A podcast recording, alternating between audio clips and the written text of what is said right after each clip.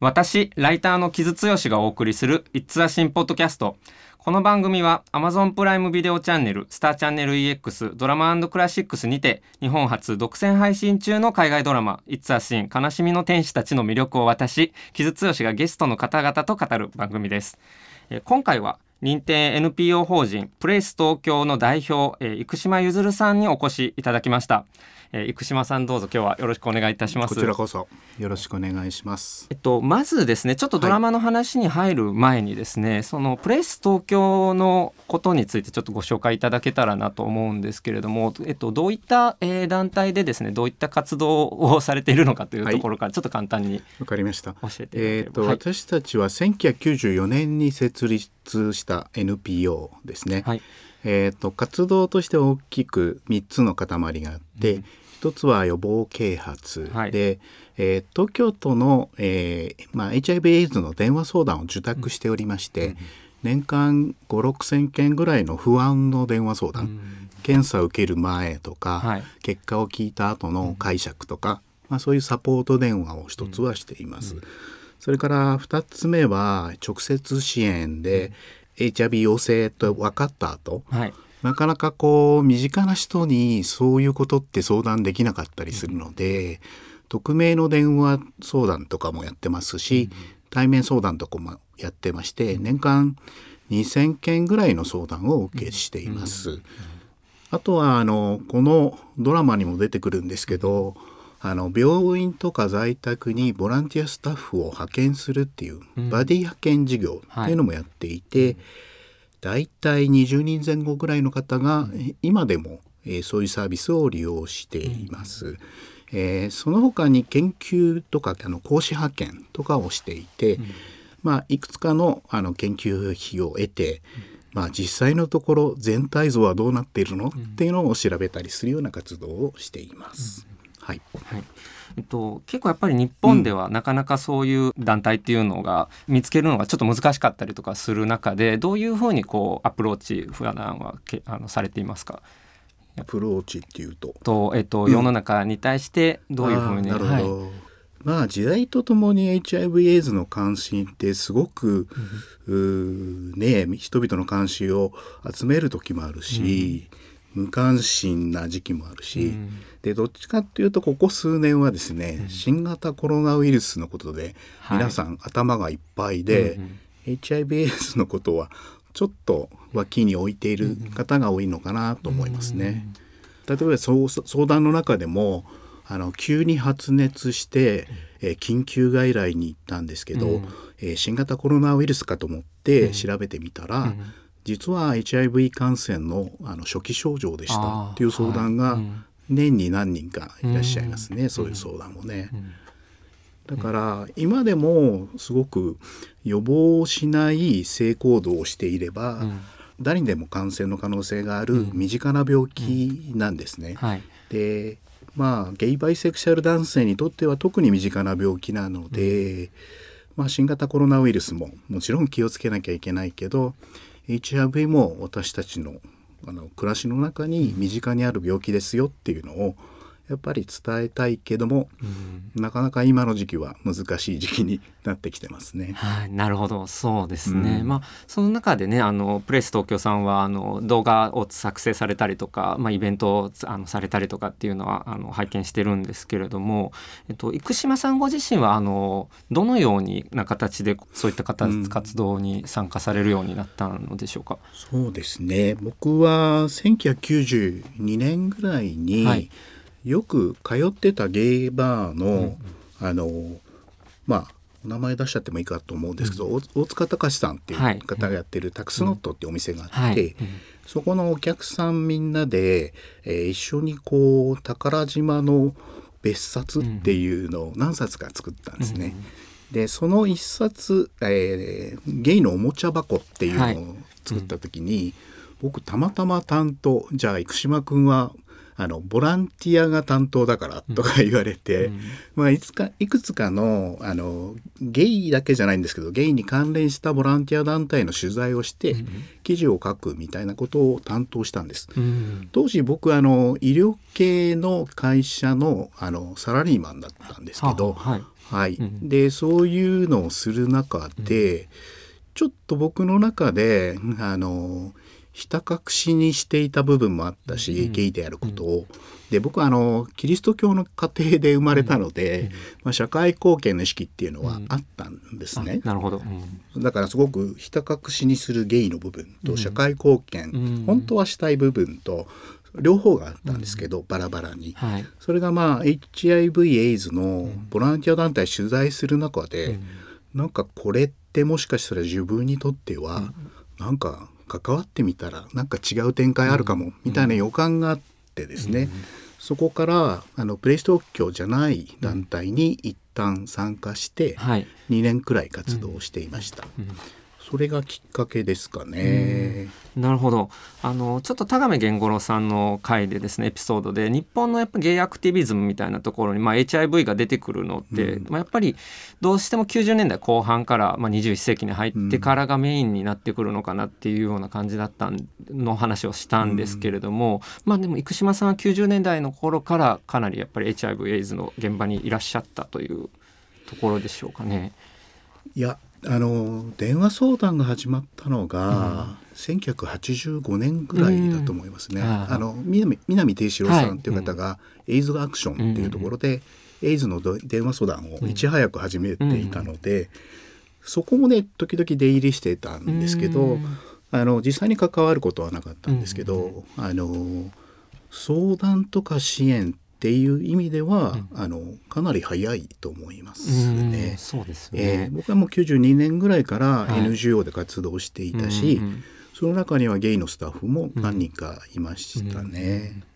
うん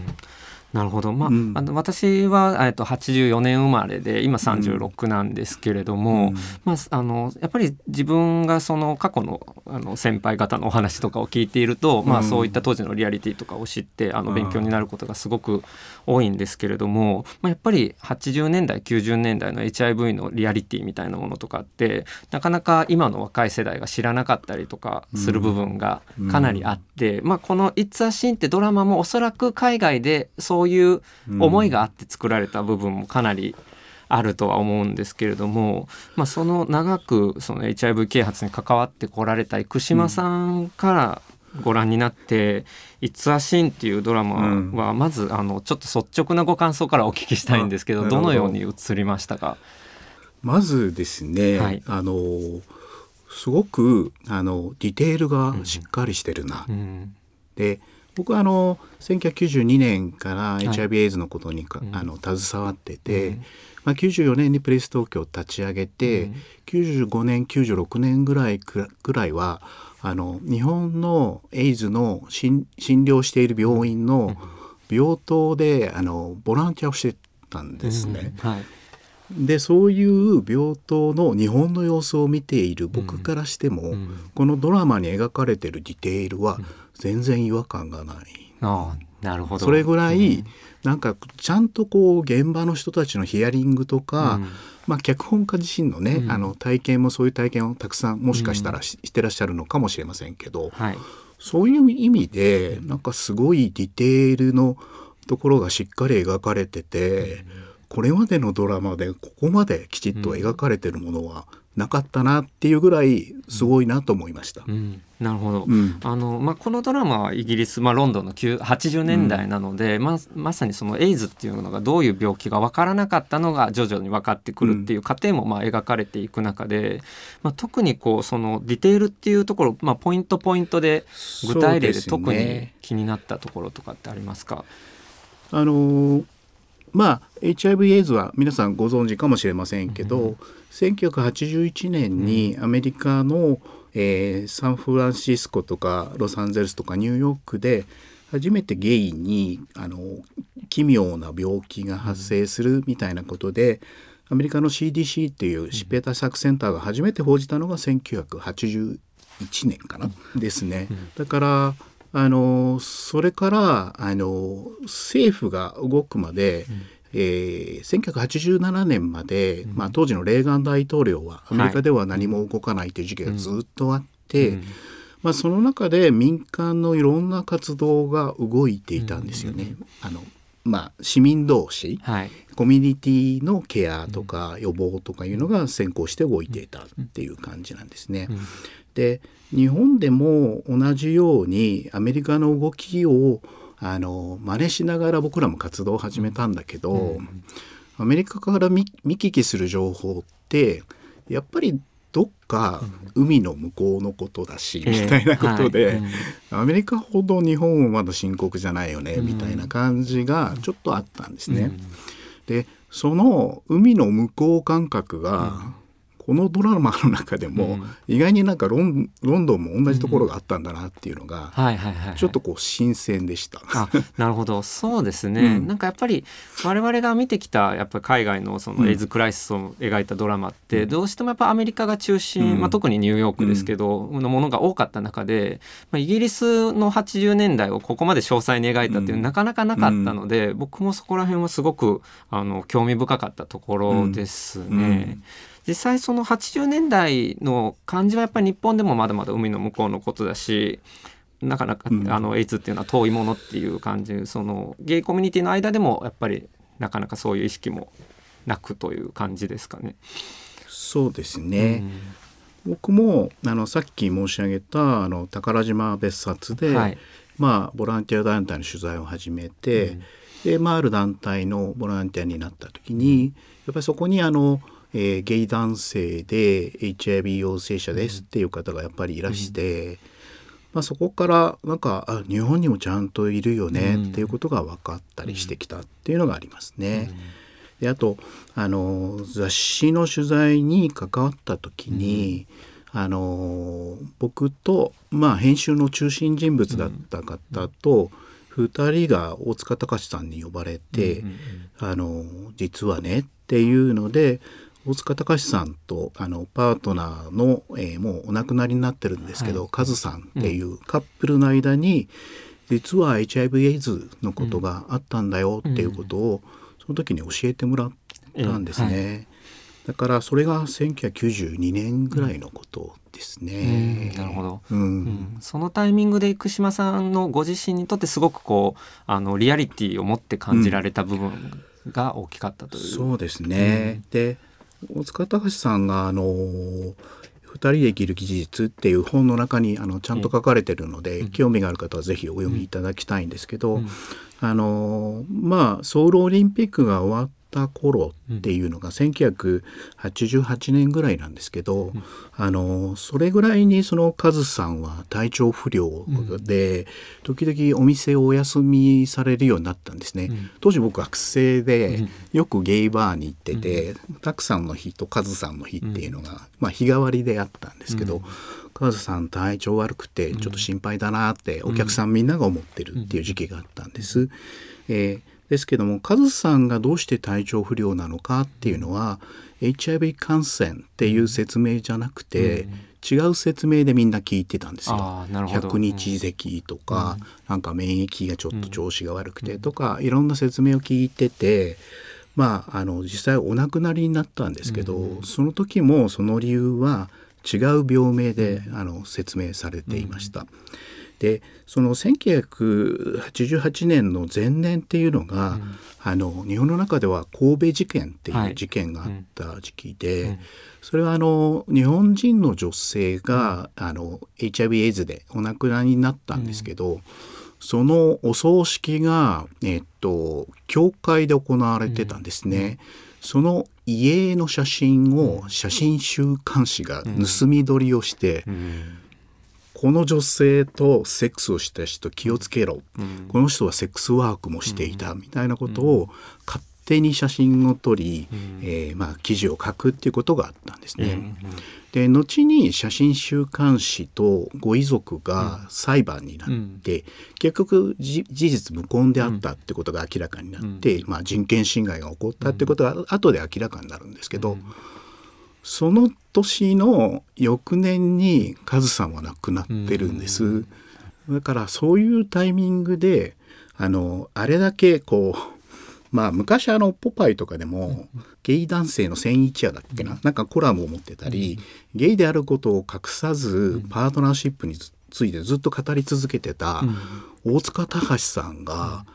言えないっていうぐらいの日本の中でのこうエイズについてまあ誰かに知られてしまったら大変なことになるっていうのが、まあ1988年9年ぐらいの日本のリアリティですよね。なるほど。そうですね。なんかそのドラマの中では、まあ、ジルがいち早くその辺りの活動であるとか、うん、まあ、看病みたいなところに意識的になって、うん、まあ、調べていくけども情報がないみたいなところが、うん、まあ、描かれてはいるんですけど、まあ、90年代のその日本のその HIV エイズの知識というか情報っていうのはどれくらいのものだったんでしょうか？あのゲイコミュニティでもあの研究者たちが調査をしたり、検査会をしたりして、うんあのポツポツ取り組みはあったと思います。あの当時の、えーと、バラ族とかでもそういう記事が書かれたりとか、うん、えー、南さんが言ってたアドンでもそういう記事が出るなど、うん、あの割と積極的に情報は発信されてたんじゃないかと思いますね。ただ多くの人はなんかやっぱり海の向こうで、そんなの身近にないよねっていうふうに思ってたとは思います。うん。うん、まさにあの主人公のリッチーなんかは本当に人事というか、そうそうそう。だしあの自分がそうかもしれないっていうところに直面してもそれを避けたりとかっていうのも、すごくなんかこう今の時代にももしかしたら通じるリアリティも、うん特に日本だとねあるのかなっていうふうには僕はちょっと見ていた部分もあるんですね。なんかね HIV に感染した人たちがよく相談に来た時におっしゃるのが、うん、なんかなんとなく根拠はなかったんだけど、うん、大丈夫っていう自信があったんですけどね、うん、みたいなことをおっしゃるんですけど、リッチーも多分あの恋としては結構おてんばな、うん、ゲイ男性だったと思うんだけど、はい、だけどもそのリアリティにスイッチ入っちゃうと、うん、すごく自分混乱しちゃうから、うん、いやあの海の向こう向こうのことだし、なんか HIV エイズって製薬会社がお金をも、儲けるために作ったんじゃないかとか、まあいろんなこういわゆる今でいうコロナウイルスでもね、うん、いろんな嘘のネタの、えー、ものが出てきたりするけども、うん、エイズでもやっぱりそういう否定するためにいろんなあの噂とか、ガセネタみたいなのが非常に流通するっていうのは、なんかちょっと今も昔も変わらずあったんだなっていうのをまた改めて思い出しましたね。そうですね、まあ、だしやっぱり、まあ、今よりさらに80年代だとやっぱりホモフォビア、うん、世の中のホモフォビアが強かったりとか、ね、あるいはあの、まあ、セックスでやっぱり感染するっていう病気だったりする病気に対する偏見であるとかっていうのがやっぱり、うんあのドラマの中でもねやっぱりそのエイあのエイズだと分かったらあのアバズレだと思われるみたいな。描写がありますけど、そう。HIV ってすごく秘め事だったことを、うん、なんか社会の前面にこうあぶり出されるような、うん、そういうこう装置としても機能してたところが多分あるんだと思うんですね。うん、で病院に行く時にまあ、HIV 陽性っていうふうに分かった場合、うん、まず質問されるのは、うん、あのセックスの相手は男性ですか、はい、女性ですか、というようなことを聞かれるわけなんですね。で今まで誰にも言ったことがないような秘密を、そこで初めてあの専門家だったり誰かにカミングアウトするっていうことをせざるを得ないっていう病気でもあるんですよね。だからちょっとそういうあぶり出されてしまう秘密が秘密でなくなってしまうっていうのは、うん、みんなにとってすごい怖いことだったと思いますね。うん、うんそれはまあ少しずつやっぱり改善されてはいつつも生島さんの目から見てまだ変わってない部分もあると思われますか、うん、今でもまあ、一般のその市民よりもゲイ男性の方が、まあ、HIV の検査を受けている人は多数いると思うけれども、うん、ただやはり怖いとかいう人もたくさんいるし、うん、それからやっぱり改めて検査を受けようと思うっていうのは、ちょっと棚上げにしているようなことと直面するので、うん、ちょっと勇気がいりますよね。だからまだまだこう定期的に検査を受けるっていうふうに、えー、している人はあのまだまだその十分あの多くはなってきてないかなと思いますね。うんなるほど。なんかまあ今でも例えば献血の時に半年以内に男性とあの性交渉を持った男性の項目があったりとかで、うん、まあ、そういうまあある意味あのやっぱり偏見を助長するようなことって一般的にまだまだあったりするので、うん、そこら辺も難しいのかなと思ったりもしますしね。なるほど、うん、うん。献血のああいうルールについては、うん、日本は諸外国よりも割と早く半年なんですよ。うん、アメリカとかはまあ3年ぐらいとかもっと長かったんですけど、だからまあ日本は割とあの制限は少なめではあったんですけどね。うん、うん、そうですね。ただまあ今でもゲイ男性で、あのどこで病気が分かりましたかっていうと、圧倒的に一般の医療機関で分かる人が多いですね、うんはい、6割7割ぐらいそうかもしれないですね、だから自分で検査を受けようと思って自分の病気に気が付くっていうよりも、うん、やっぱりこうまあ体調不良だったり、うん、えー、術前あの内視鏡とか手術の前の検査とか、えまあ、女性の方だと妊娠の初期の検査の中に入ってますけれども、うんそういう自分で定期的にチェックしようじゃない文脈の中で、うん、自分の感染に気が付く人が全体の67割ぐらいですかね。だからまだまだ検査のハードルは下がってないなとは思いますね。うん今あの、まあ、ちょっとパンデミックでまたちょっと状況は変わってしまった部分もあるとは思うんですけども、うん、検査っていうのはなかなか日本では増えないというところはうん、あのおっしゃる通り、うん、今新型コロナウイルスの感染拡大で、保健所の検査が前年の半分ぐらいになっちゃってるんですね。みんなあの新型コロナウイルスの対応で保健所が大忙しで、無料の検査ちょっと閉じちゃってますっていうところがかなりあちらこちらで多いんで、検査機会がね実際減ってしまってるんですね。だからあの見せかけのまあ、新規に陽性と分かる人の数がちょっと前年よりも減ってるように見えるんです、うん、ただ実際には検査量が減っちゃってるので、うん、もしかしたらあの本当は早めに早期に分かって治療にアクセスできるはずだった人が、その機会が失われて、うん、エイズ発症で分かる人が今後増えていくんじゃないかってことをみんな心配していますね。なるほど、うん、それはちょっと有識事態でもありますね。そうですね。今だと本当にまあすごく大事なのは、まあ、治療にアクセスしていたらあのエイズを発症しないっていう、まあ、知識はもちろんですし、あとやっぱり U イコール U っていう価値観がすごく価値観というか、あの事実ですよね。あのデータが広がったことによってその治療にしっかりアクセスしていたら、感染させない。病状が安定していたら、あの検出限界値以下にウイルスが抑えられていたら感染させないっていうのが、まあ、今すごくあの言われてるんですけれども実際ちょっと日本でそういった U イコール U みたいな知識とかって共有されてると思われますか？内閣府が平成30年ぐらいに行った調査では、はい。これあの割とサンプリングをきちっとした調査で市民の意識調査なんですけど、半分ぐらいの人があの HIV エイズのイメージはまだ死って言ってますね。はい、だから市民全体で言うとまだまだな感じですね。ただ木津さんおっしゃったように、はい、あのえっ、ー、と2016年ぐらいかなまああのえっ、ー、と U イコール U っていうキャンペーンが世界的にムーブメントとして起きていて、はい、でプレス東京も2017年からそこの枠に参加して一緒にやってるんですけど、あのどういう意味かというとあの HIV 陽性だと気づいて、はい、あの HIV の、えー、増殖を抑える薬、うん、抗 HIV 薬っていう薬を飲み始めると、うん。えー、大体1ヶ月から半年ぐらいで血液中にウイルスが全く見つからないレベルになります。うん、でその状態が半年ぐらい続くと、えー、たとえコンドームを使わなかったとしても、性行為で相手に感染させないぐらいのレベルになるっていうことが、あのいろいろな大規模な調査で明らかになったんですね。うん。はい、これ3つぐらい大きな大規模調査があるんですけど、あのえっと、そのパートナー間で治療していればえー、陰性と陽性の人がコンドームなしで性行為してもうつらないっていう事実が明らかになったんですね。でその事実を受けて当事者たち、まあ、主に HIV 陽性者たちが、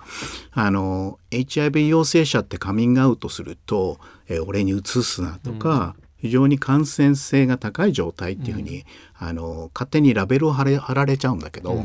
そのスティグマみたいなのを取り除こうということで U イコール U っていうキャンペーンを世界中で展開しているんですね。なので医学的には例えば男女間であれば、うん、えー例えば子作りとかも自然妊娠ができるぐらいの状態になってきてますね。うん。はい、なるほど、うん、ただ、まあ、ここでいううつらないは HIV だけの話なので、うんえーはい、まあ、梅毒であったり、まあ、クラミジアとか、肝炎とかもあるので、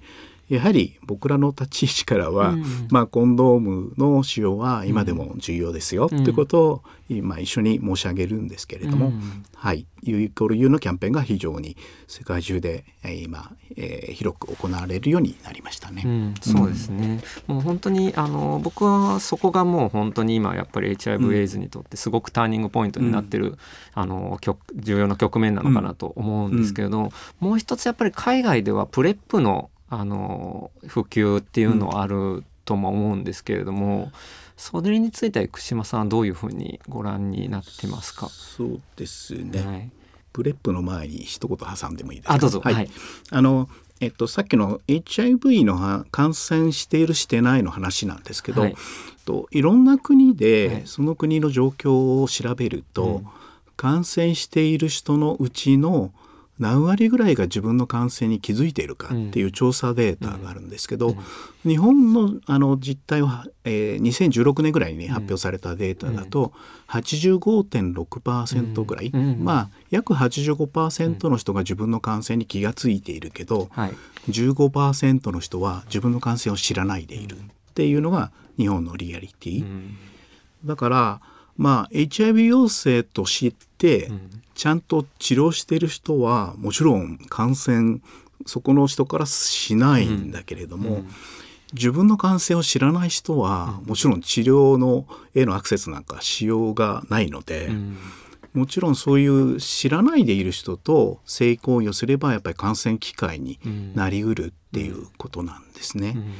だからちょっとそのあたりもぜひあの HIV 陽性者でちゃんと自分のことを知っていて、うん、ちゃんとケアしている人は、まあ、感染源になりえない、まあ、その人と性行為しても全然 OK ということをぜひ多くの人に知ってほしいですね。そうですね。うん、やっぱりあの昔ってやっぱり HIV ってやっぱりその感染するとうつしてしまうっていうものがやっぱり意識として強かった部分があるけれども、やっぱりその感染してもセックスができるっていう部分ってやっぱりすごく大きいことだと思うんですよ。やっぱり感染しててもセックスできるっていうことが知れることによって検査のハードルがすごく下がる部分もあると思うので、まあぜひそのあたりは周知されてほしいなっていうところですよね。ね。だからこのドラマの中では、はい、そのやっぱりリッチーとか、うん、あまあその性的なアクティブな人が、うん、やっぱり陽性と分かったら、うん、これまでのセックスライフどうなっちゃうの、っていうふうにやっぱり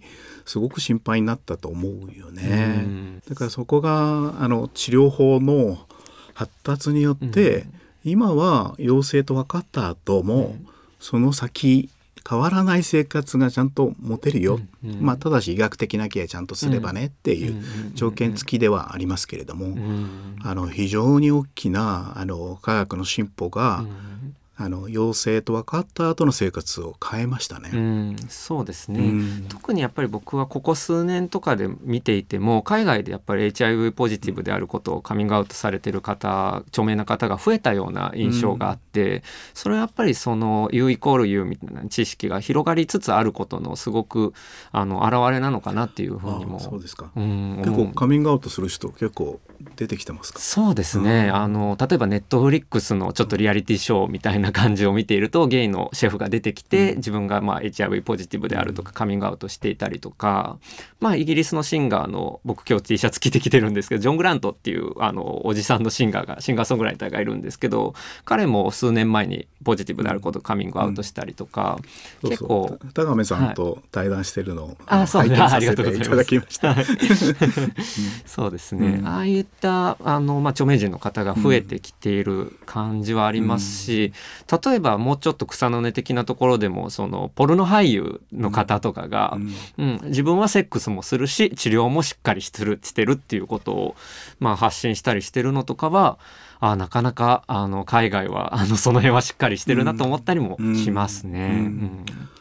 まあ、U イコール U が出てきて、まあ、感染後の生活っていうのが、まあ、人間関係も含めてね、出会いとか恋愛とか、まあ、人生をどういうふうに送っていくかっていうのも、かなり大きく変化してきてるなというのはありますね。うん、でさっきおっしゃった PrEP ですかね。ね PrEP の話もちょっとぜひお聞きしたいなと思ってたんですけれども。あの日本でも今 PrEP の取り組みっていうのがいろいろあってですね、はい、あの国立国際医療研究センターっていうところで、うん、SH 外来っていうのが、うん、あの研究ベースで、えーまあ、開かれています。うん、でえー、ここでは、えー、ゲイバイセクシャル男性、うん、でトランスジェンダーでも男性と性行為をする人はターゲットになっているんですね。はい。うん、えー、なのでそこには今1,400人ぐらいの方が通院しているそうです。でまあ、プレップが日本にどういうふうに広がっていくかっていうことなんですけど、うん。はい、今あの、えっと、国の認可待ちですね、うんうん、PMDA っていうところでその治療薬なんですね。もともと PrEP で使うお薬っていうのはツルバダっていうお薬を使います。えーはい、でこれを治療薬を予防のために使うっていうのが PrEP なんですね。1日1回飲む飲むと,、えーと、HIV の感染リスクを、うん、まあ、いろんなデータがありますけど、うん、一番高いのだと99%ぐらい、うん、えー、リスクを減らせるっていうものですね。まあ、よく言われるのが女性のピルみたいなもんですか？みたいなことがよく言われますけれども、なんかまあ似ているといえば似ていますね、うん、あの治療のために開発された薬剤を1日1回飲むっていうのが、まあ、デイリープレップって言われるものですね。あとまあオンデマンドっていう、まあ、性行為の前後に2錠1錠1錠と4錠飲むっていう飲み方もあります。うん、ただまあ日本の中では課題もあってですね、はい、コストが一つあります。うん、でえー、鶴葉だってお薬3800円ぐらいするので、えー、30錠で月に10万円超えちゃうんですよね。うん、これまあ薬価ベースなので自由診療だともっと高い場合もありますので、お値段がちょっと一つ、うん、で、まあ、これに関しては海外から自己輸入でジェネリック薬を買うっていう人が非常に多いですね。だいたい月に6,000円から7,000円ぐらいが多いんですかね。で、まあ、そういうプレップを輸入して飲んでる人っていうのが、日本のゲイ男性の中でも現在急増中で、そうですね、僕らがあの調べてる調査だと、2018年に実施した調査で、えまあ、出会い系アプリを使ってる人のうち、まあ、7,000ぐらいの回答者で2.2%ぐらい。で今年の3月に実施した調査だと8.5%ぐらい。うん。だからまあ急増中なんです。うん、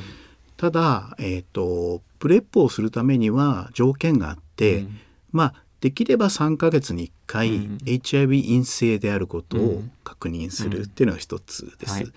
それからまあ副作用がゼロじゃないので、お医者さんの見守り支援をちゃんとつけるっていうのが望ましいんですね。ただ調べてみると、うん、その8.5%の人たちは、お医者さんの見守りがある人は半分ぐらい。あでもそうですよね。うん、あと,、えーと、HIV の検査を3年ぐらい受けてない人が、うん。えー、5%から10%ぐらいいます。そっかそっか。だからあの例えば医療機関で、えーと、SH 外来で、うん、えー、ケアしてほしいですって来た人が初めて、えー、HIV 検査をすると、うんまあプレップを飲んでるんだけど、うん、その時点で陽性っていう人が残念ながらいらっしゃるんですね。だからやっぱり陰性であることを確認しながら飲み続けて、医学的なこう副作用のチェックもしてもらうっていうのは条件なんですけど、まあそこがね日本の環境が整ってないので、どんどんみんなプレップやってっていうには、ちょっとまだ環境が整備されてないんですね。そうですね。保険とかもまだちょっと厳しそうな感じですかね。日本では、えっと、そもそもね保険適用は、ね、目指してないですね。だから、えっと、ちょっと難しいと思います。うん、えー、ですけどジェネリック薬とかが開業医が処方できるっていうところが、まあ、今の、まあ、割と関係者が目指しているゴールではありますね。うん、なるほど、うん、それがまあ現実的な感じ道筋そうですね。まあイギリスでもアメリカでもどういう健康保険に入ってるかでも違いますけどうんど。うん、健康保険で使えるっていうふうになってる国もあるし、うん。アジアの国でも国策とやしてやってるところは、うん、あのハイリスクな人たちは無料でもらえるっていうふうな、あの施策をしている国もあります。だけど日本はちょっとねそこまではすぐにはいけそうにはないですね。だからまあ、自費で、えー、っと飲むっていう人がどれだけ増えることができるか、まああの1ヶ月いくらだったら払えますかって聞くと、大体5,000円まで払いますが、うん、半分ぐらい、うん、1万円まで払うっていうのはもうちょっと減りますけど、うん、だからまあ5,000円から1万円ぐらいの自己負担をしてもらいながら、飲めるような環境の整備っていうのがまあ、まずはちょっと僕らが目指す、うん、第一のゴールかなとは思ってますね。うん、なるほど、うん、あのやっぱり海外のその例えばその、まあ、クイア雑誌とかを読んでいたりとかすると、やっぱり PrEP っていうのがすごくいろんな議論の、まあ、すごくホットなものになっていてでそれがまあ僕は、まあ、カルチャー系のライターですけれども映画とか海外のドラマ見てると作劇にも PrEP が出てくるようになってるんですね。まあ、なんかこう世代の異なるゲイのカップルがいたとして、うん、なんかあの年上の方が僕はコンドームをしたいって言うけど、うん、若い方が僕 PrEP してるから別になしでも、みたいな感じでちょっといさかいが起きたりとか。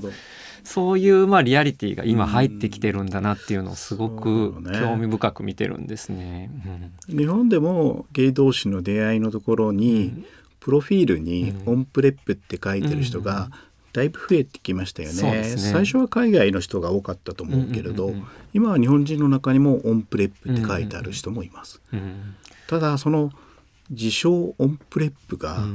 どこまでリアルかどうかっていうのはちょっと難しいところもあって、ねうん、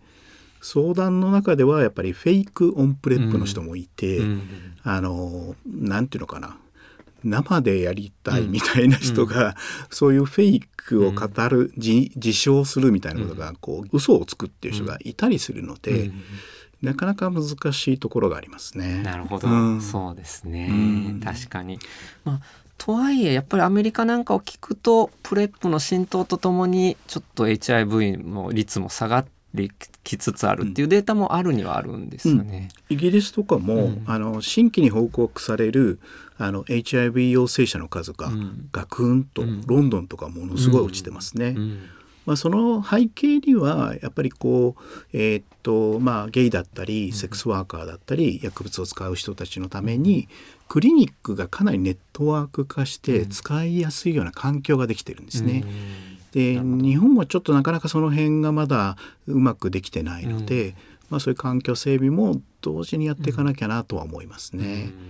でただまあアジアの国々も国策としてプレップどんどん取り組んでるんですね。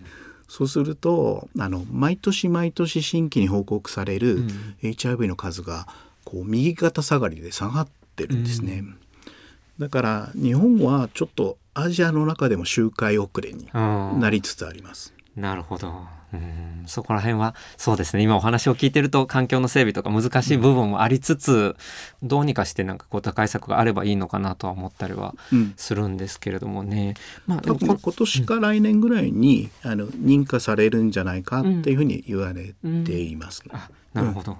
わ、うん、かりました。うん、まあで、まあ、このドラマに関してはやっぱりそのイギリスの今の若い人たちのリアリティ、うん、だからプレップがある、うん、あとあるいは U イコール U の知識もある程度は広まってきつつっていう中で、うん、HIV に対する、まあ、恐怖感みたいなものがあのいい意味で薄れてきつつある中で、この80年代のこのまあ何の病気か分からなかったぐらいのあのことを描くっていうことをした部分があると思うんですけれどもそういう意味でエイズクライシスの真っ只中を今描くっていうことは、えー、生島さんから見ると、うん、あのなぜ重要だというふうに考えられますか、うん、オリーさんが、はい、あのインタビューの中でああいう若い人が、あの当時を追体験することで何を見つけたかみたいなことをすごく話をしていて、それがなんかちょっとすごいなと思いましたね。であの自分が何者でどうしようとしているのかっていうのは過去も現在も実はあんまり変わんないんじゃないかなと思うんですよね。で僕いろんな調査をしていると、ゲイ男性が例えば性行為を何歳の時始めて、友達ができたのが何歳で、恋人ができたの何歳っていう平均年齢を調べると、セックスが一番先なんです。あなるほど、で友達ができたのがその1年か2年後、はい、恋人ができたのさらに1年か2年後みたいな順番としてはセックスが先なんです。あなるほど、まあ、言われてみればそうですね。確かに、うん、はい、だからそれはなんか自己確認、性的に自分はなんか男に、えー、欲情してるけど、みたいな。でもこれ一時的なものかなとか、うん、そういうのを確かめつつ行動し始めるので、うん、なんかこう自分探しみたいなことは、うん、なんかやっぱり当時も今も、多分若者にとっては意外に一緒なんじゃないかなとは思うんです。あなるほどかそうですね。まあなんか、うん、あのまあエイズっていう問題を描きながらも「いつは死ん」ってドラマってすごくやっぱり青春劇にもなっているので、うん、やっぱり自分を発見していくストーリーでそしてさらに群像劇でもあるっていうところなので、う。ん、そこはやっぱり今の、まあ、当事者ゲイ当事者の若者たちも共感できるポイントはたくさんありますよね。と思う、それとそのオリーさんがインタビューの中で言っている中に、やっぱり本当に辛く悲しい時期にこそ、うん、なんか素晴らしい美しいつながりを発見したり、うん、見つけたりしている人たちのストーリーとして描かれてるじゃないですか。はい、で僕はなんかあのいろんなゲイの調査とか、まあ、相談も受け受けてますけど、はい、やっぱりこう希薄な人間関係で、匿名なネットの中で誰かを探したりってする薄いつながりの中で、まあ、日常生活の中では隠れながら生きている。っていう人たちにとってはそのこの当時のこの自分探しって、今もこう現在でも意味がある、価値があるものなのかなっていうふうにちょっと響きました。うん、なるほど。それをおいさんが、あの若い彼が演じることで、そこの現代への意味付けっていうのはなんかすごくこのドラマの中にやっぱりあるよねって、うん、ああいう家族じゃないけど仲間だったり、うん、本当に困難な時になんか寄り添える、うん、助け合えるみたいなものってやっぱりすごい力もあるし、うん、価値があるってことが、うん、なんかドラマを見る中ですごく感じましたね。うん、なるほど。今ちょっと確認したらオリー・アレクサンダーの31歳みたいなんですけれども、まあ、彼はあのすごくその世代の中では、あのアクティビズムをすごにすごくコミットしていて、いろんな発信をしている人なんですけれどもその今あの生島さんが話していただいた中で、そのこの「いつはシーン」で描かれてるコミュニティですよねの描写っていうのはどういうふうに映りましたか？そのみんなみんなが集まってこう友達がワイワイしてるっていうの、うん、このドラマのすごくまあ魅力ではあると思うんですけれども。だからまあ地方から都会に出てくる、うん、だからうんなんか自分を解放するために住む場所を変える。うんで、まあ、その中でその HIV っていうことをきっかけとしてその自分が大切な家族とか愛する人にそれをこう、なんとか分かってほしい、受け止めてほしいみたいなのがなんかそのちょっと痛いけど、うん、なんかこれは今でもやっぱりいろんな困難になった時に、どうしてそうなったの？っていうことを、やっぱりこう説明するときに同じことがあの、うん、今でもあるよねとは思いますよね。うん、そうですね、うん、まあ HIV エイズに限らずっていう部分もそうですよね。でまあやっぱりセクシャルマイノリティであったらやっぱりそのコミュニティとか居場所を見つけるのにやっぱり苦労される方々もまだまだたくさんいらっしゃいますし。そういう意味ではなんかそのコミュニティのとかまあ仲間とかですよね。友達の温かさみたいなものもやっぱすごくしっかり描いてるなっていうふうには、うんう。んそうですね。でまあ友達とか、まあ、同居している仲間とか、まあ後々やっぱりその、えっと、HIV エイズのことが仲間の、みんなの問題っていう意識が変わった時に、やっぱりそういう NGO がやる政府に対する反対のデモとかそういうのにみんなが関わるようになったりとか、やっぱああいうの見てると、すごく個人的なことだけど、なんか一人がリアリティがスイッチが入った時にそれが周りに伝わって、うん、みんなの意識がどんどん変わっていくみたいなのはすごくあの昔もそうだったし、うん、日本でも起こったけど、うん、やっぱりそれがすごくうまく描描いていただいてるなというふうには思いましたね。なるほど、そうですね。あの一方であの「It's a Scene」は結構家族の描写親の描写っていうのがまあリアリティがある部分もあり、うん、結構生々しい部分もあるっていうところであるとは思うんですけど、まあ、協力的になるコリンの母親であったりとか、あとリッチーと母親の関係とロスコと父親の関係ってさまざまな親の描写がありますけれどもあの辺りは生島さんはどのようにご覧になりましたか？そうですね。やっぱり複雑な思いをしながら、うん、あの見ましたね。冒頭でやっぱりあのロスコがあの熱心なキリスト教の家庭、うん、まあでもなんかあのキリスト教っていろんな地域に伝わる時に土着のものとちょっとこう絡まった宗教になったりするから、うん、ナイジェリア出身っていう役だったけども、うん、あの宗教がなんかキリスト教かどうかがちょっとよく分かんなかったけど、まあでもきっとキリスト教なんだろうな,、だろうなと思うけど、ああいうその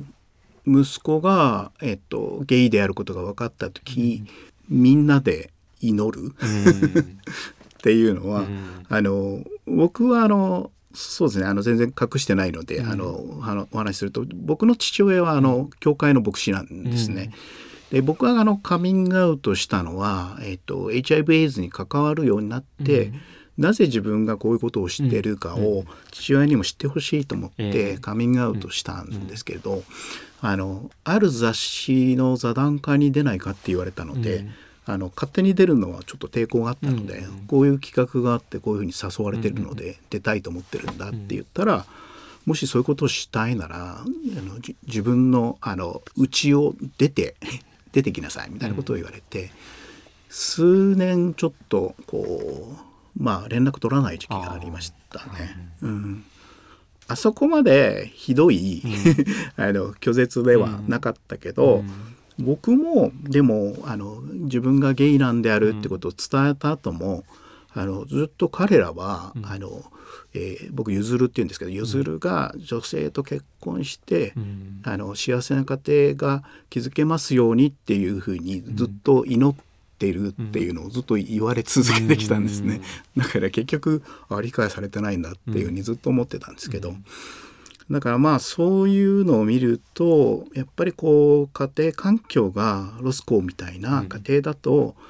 やっぱりこう都会に出て出ていくしかないなっていうのがあのすごくちょっと共感しながら見ていました。うそうですね。ちょっとネタバレになっちゃうからちょっと言えないかもしれないけど。えっとじゃあここからちょっとネタバレしますと今 ちょっと警告しておいてあのぜひお話しいただければと思うんですけど。そうですか。はい、あの最後の最後に、はい、やっぱりその拒絶した父親とロスコが、うん、まあ病院でばったり会うみたいなことがあり、はいうん、そのやっぱりその。拒絶した側と拒絶された側が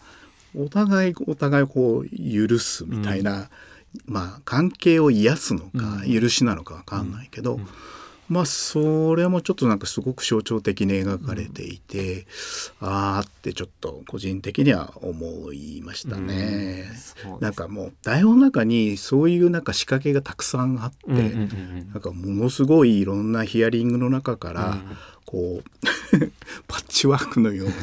あのなんか編まれてるなっていう感じがちょっとしましたね。うん、そうですね、うん、まあ、特にねやっぱり最後のその、まあ、ジルとあのリッチの母親との、まあ、ちょっと対決というか、まあ、議論みたいな場面とかってすごくまああの重いものもあるんですけどやっぱり。あのリアリティがあるものだしなんか海外では例えば海外のティーンの向けのドラマとかを見てるとやっぱりゲイレズビアン、まあ、LGBT ですよね、うん、の性的マイノリティであることはもう親が受け入れているっていうのがもう結構前提になってるっていう描写はほとんどになっている感じは一生受けるんですね、うん、でもやっぱり80年代っていうのがこういうものだったんだろうっていうところで海外の性的マイノリティの子たちにとっては違うリアリティとして見る部分もあると思うんですけど僕なんかは日本だとやっぱり親との関係って今ここにの地点にいる人たちもたくさんまだまだいるだろうなっていうふうにもちょっと感じる部分もありましたね。あれがそのジルの言葉が相当とんがってるんで、うん、なんかものすごいものを突きつけてるなとは思いましたよね。うん、ただまあスティグマを生み出しているのが誰なのかとか、うん、家庭の中ではその家庭環境がその人にこう自尊感情というかまあ自分、まあ、ゲイであることが恥ずかしいとか隠さなきゃっていうのは家庭の中で植え付けられること結構あると思うんですけども。まあ、そういうあのリッチーが都会に出ていく中で、まあ、奔放な生活を手に入れるからそういうバランスの取り方をしてたリッチーの背景には、うん、ああいうなんかスティグマとか恥みたいなもののインプットっていうのが、やっぱり結構影響してるよねっていうのは、はい。うん、ちょっとそれはねすごく思いました。うん、うんそうですね。でまあジルがあれだけやっぱり強いことを言ってしまうっていうか言うっていうのもやっぱりその友達のね、うん、あの重要な時に立ち会えなかったっていう怒りもあったりとかするのもやっぱりリアリティあるし、うん、そういうまあフレンドシップですよねみたいなところに最終的にまいやまあ行く行き着くっていうところももうこのドラマのすごくまあしみるところでもあるなと思ったりは僕はしましたね。えー、僕あの実際日本でも、うん、その HIV 陽性者で、うん、まああの亡くなる人に、あの結構出会うこともあったり、まあ、最後こう見送る、まあ、僕だけは見送るわけじゃないですけど、あのお見送りするような関係になることも結構あるんですけど、あの例えばある人はえっと、自分が亡くなる時にパートナーがずっと寄り添っていたんですね、うん、入院してて、うん、しょっちゅうパートナーがお見舞いに来るっていうぐらい病棟の人たちも2人はそういう関係なんだろうなっていうふうに思ってたと思います。うん、でもある日突然ご家族があのいよいよ最後っていう時に呼ばれてきた時に、他人様は結構ですみたいな形で病室からこう病室に入れないような感じになっちゃって、あとは私たちがやるから他人のあなたは結構ですみたいにバンって線引きを家族からされてしまう、うん、でそういうふうにされると病院側もやっぱりこう本人が意思表示できなくなった時には、うん、血縁の法的な貢献能力がある人の意思に従わざるを得ないというところがあって、はい、あの追い出されてしまう。うん、だけどその状況になる前にご本人が何ておっしゃってたかっていうと、もしそういうことが起きたとしても、親が思う通りにさせてください。それは自分が親より先に行く。それからゲイみたいな性行為をしていたってことに対する罰だから、最後自分は本当はパートナーに見送ってほしいけど、それよりも親のこう希望を優先してあげてください、それが自分が親より先に行くことへの罰です。みたいなことをおっしゃった人がいて。なんかちょっとそれに近いような感じがちょっとしますね。まあ、まさにその田舎に帰ったりとかっていう特に当時のリアリティみたいなものが描かれるわけですけれどもそれがまあまだ温存されてる部分もあるっていうところですかね。そうですね、うん、だからある入院してる時にね、うん、やっぱりあの親があの田舎でまあ治療するからみたいにして連れ帰るっていう人が実際にいらしたんですけど、うん、まああの日本でもやっぱりあの90年代の頭だとねやっぱり東京にいた方が医療環境もいいし、うん、まあ、治療環境もいいわけなんだけど田舎に連れ帰るっていうのは家族的には何で連れ帰るかっていうと、うん、やっぱりあの最後を見取りたいっていう気持ちもあるだろうけど、うん、本人の治療を優先してではきっとないんだよね。だからあのある方は結局それであの自殺をしてしまった方がいましたね。うん、ちょっと田舎に帰って自分が HIV 陽性である自分が田舎に帰るっていうのはちょっと受け入れがたいっていう人が日本でもいらっしゃいましたね。うん、うん。なるほど。それももしかすると HIV の知識なりその、まあ、治療へのアクセスに対する正しい知識がもっとあの周知されていたら起こらなかったことかもしれないっていうまあたられば言ってももちろんね仕方ない部分もあるんですけれども、うん、このドラマの中ではやっぱり、あの何人かのね登場人物はそういうふうにこう最後をやっぱり実家の近いところに、あの戻される。で都会でつながったそのこう人間関係っていうのは全く分断されちゃうみたいなことが実際に描かれてて、それはなんかすごいリアルだなと思いましたね。そうですね。うん、だからやっぱり僕なんかはこのドラマを見ててやっぱりすごく重要なことは本当にエイズ HIV エイズのリアリティを、うん、まあ包み隠さずしかもディテールにあの富んだ状態であの語るっていうことを今一度やったっていうのがすごく大きいと思うんででそのイギリスでは状況進んでるとはいえこのドラマがきっかけで HIV の検査がまあ約4倍に増えたという話も出ているのでやっぱりそういうすごくポジティブな効果もあったんだなっていうふうにあの僕は思っているんですけれどもあのただ日本でこのドラマを見る方だと、うん、まあ、ゲイ当事者の方であったり、うん、まあ、ゲイ当事者じゃなくても、うん、HIV エイズっていうのをそんなにこうリアリティを持って感じられない方とかもまあたくさんいらっしゃるかとは思うんですけれどもそんな中であの生島さんはあの特にまあ若いオーディエンスにこのドラマのどういうところを特にあの見ていただきたいというふうに 思われますか？まあ、さっき言ったことにもちょっと重なっちゃうけれども、はい、やっぱり出会いとか人間関係ってあの現代社会はよりそうなってると思うけど、うんあの薄くなりがちだよね。人と人の距離がすごく、うん、あの薄く距離ができがちだけど、うん、やっぱり本当に辛い時に一緒にそれを話せる人がいるっていうのが、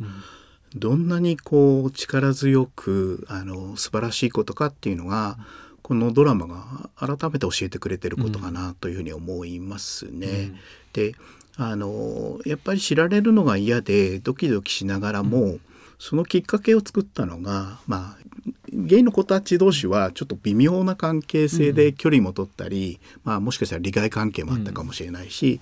うん、だけどそこにジルっていう存在がいることで、いろんな意味でこうクッションになってたし、